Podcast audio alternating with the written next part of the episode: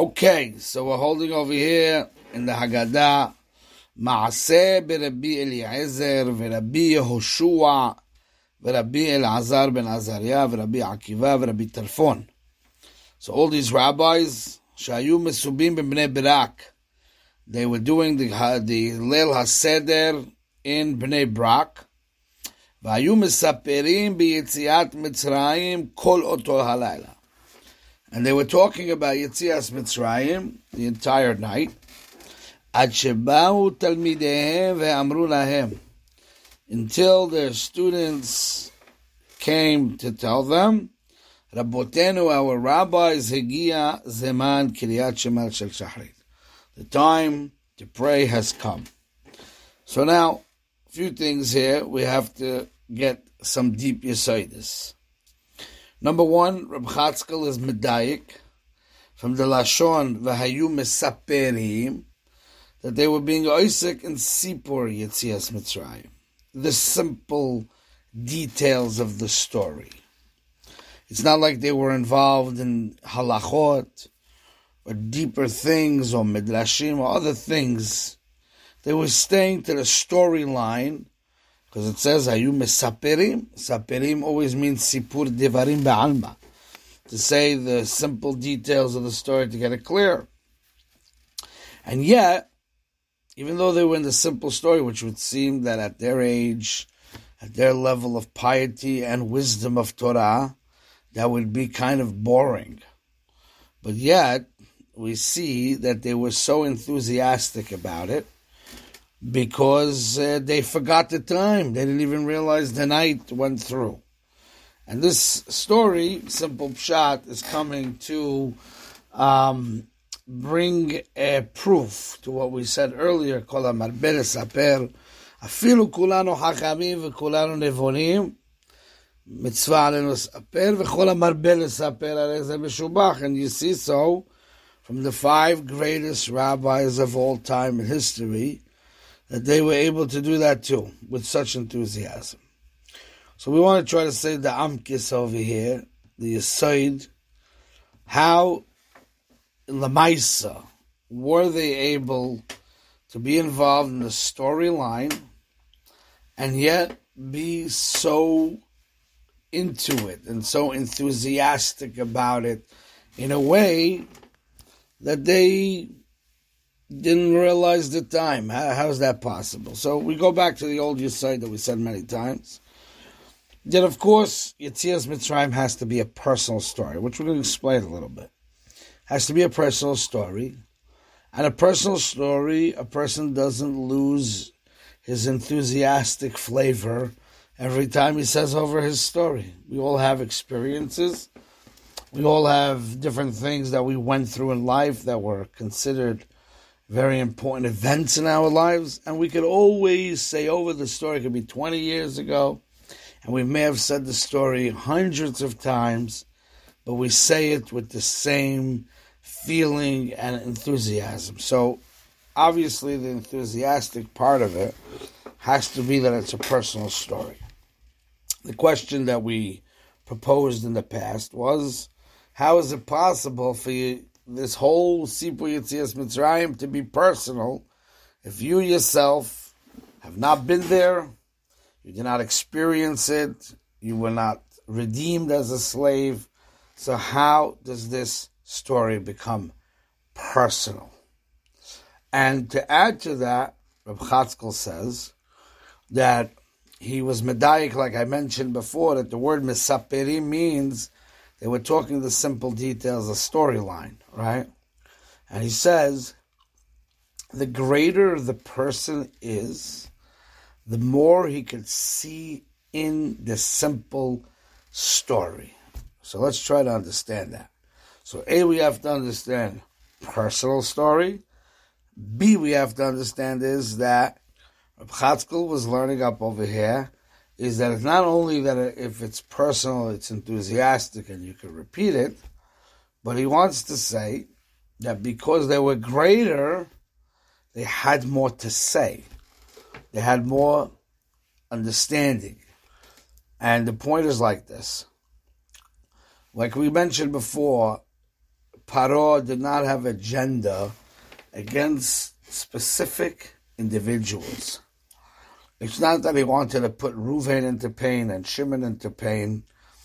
Paro had an agenda to make sure that there will not be a Jewish nation. And to eradicate Hashem's presence from the world. He did not want Hashem's presence in this world. He wanted to make that he established that he is a God and his kingdom and his empire should be the ones that are running the world and deciding the world culture and defining the world. That's what he wanted. And he did not want any presence of God in the world. And he understood that the nation of Israel, the nation of Klal Israel, who had a Mesorah, that Hashem was going to take them out and make a nation out of them, is going to be the powerful nation of the world that represents God and defines the entire creation.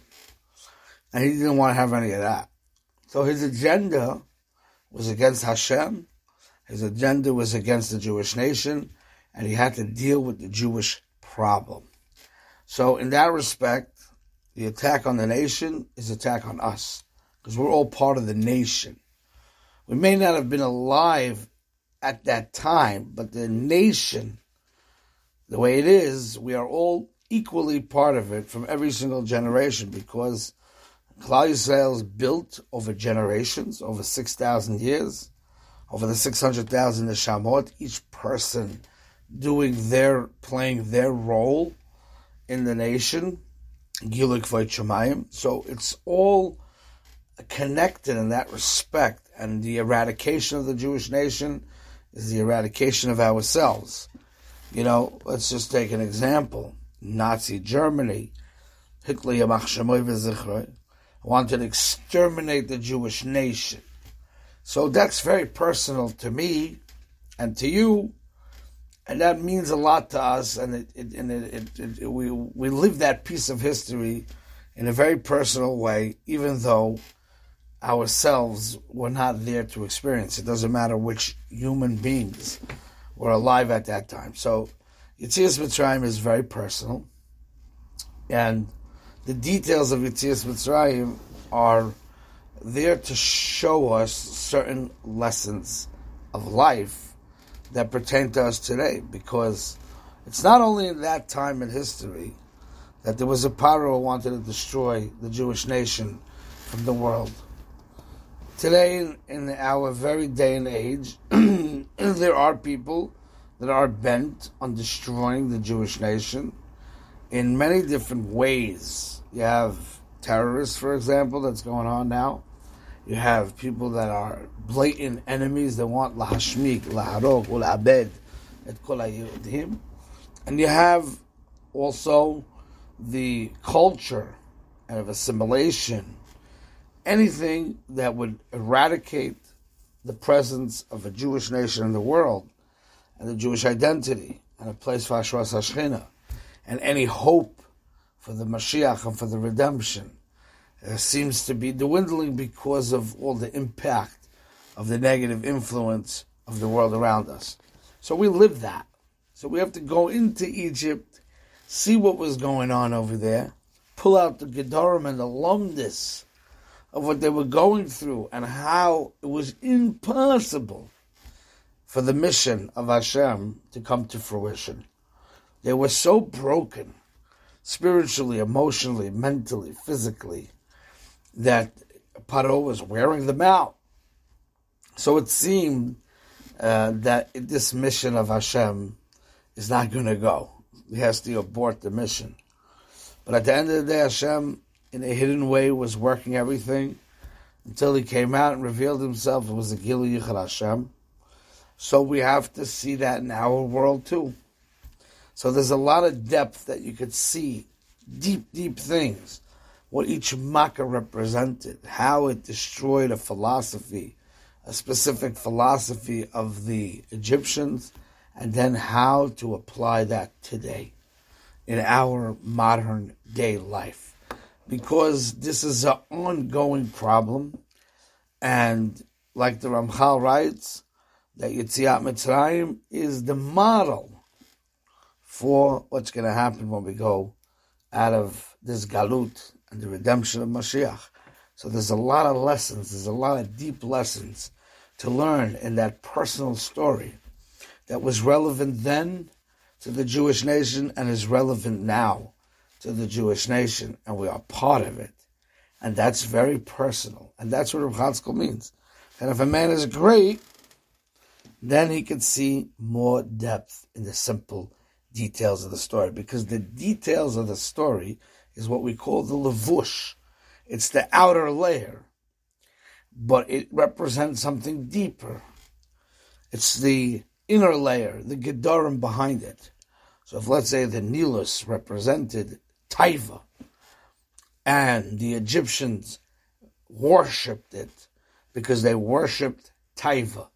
So the Nilus is the physical water, body of water. The Egyptians are the physical human beings that lived at that time. And they bowed down or they did some type of ritual with the water, right? Now we have to say, uh, in essence, what was going on, they were subservient to their desires. So how does that look in 2022? And how much is the world subservient to their desires today? So again, you see, you have to take abstract the inner, deeper part. So first you have to study all the external details. By understanding the external details, then you're supposed to take it one step deeper and see internally what it means.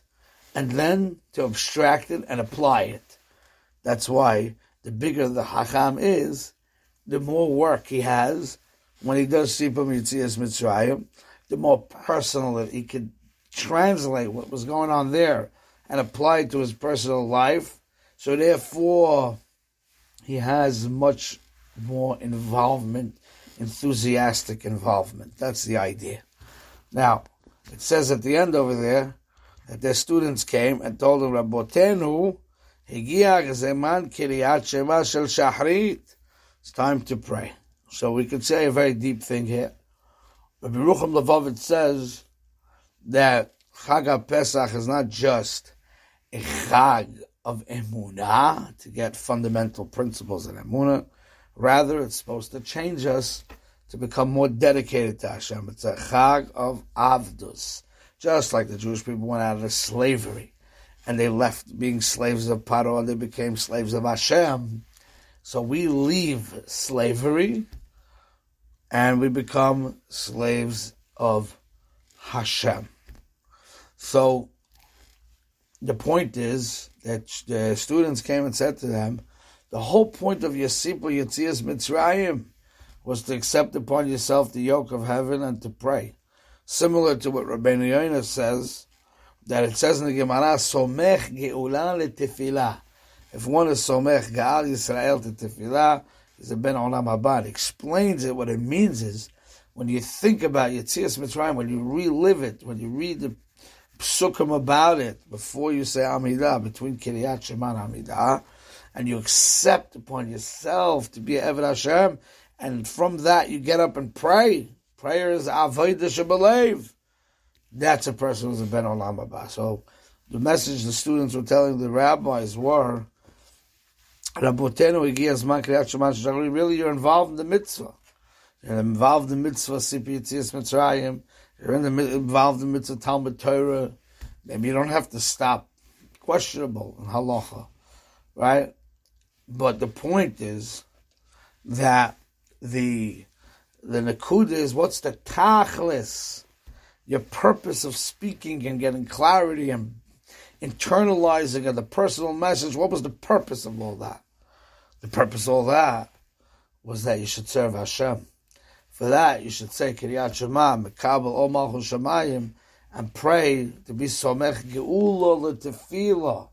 That was the deeper message that the students were trying to convey to their Rebbe. So that proves Rabbi Rucham's side.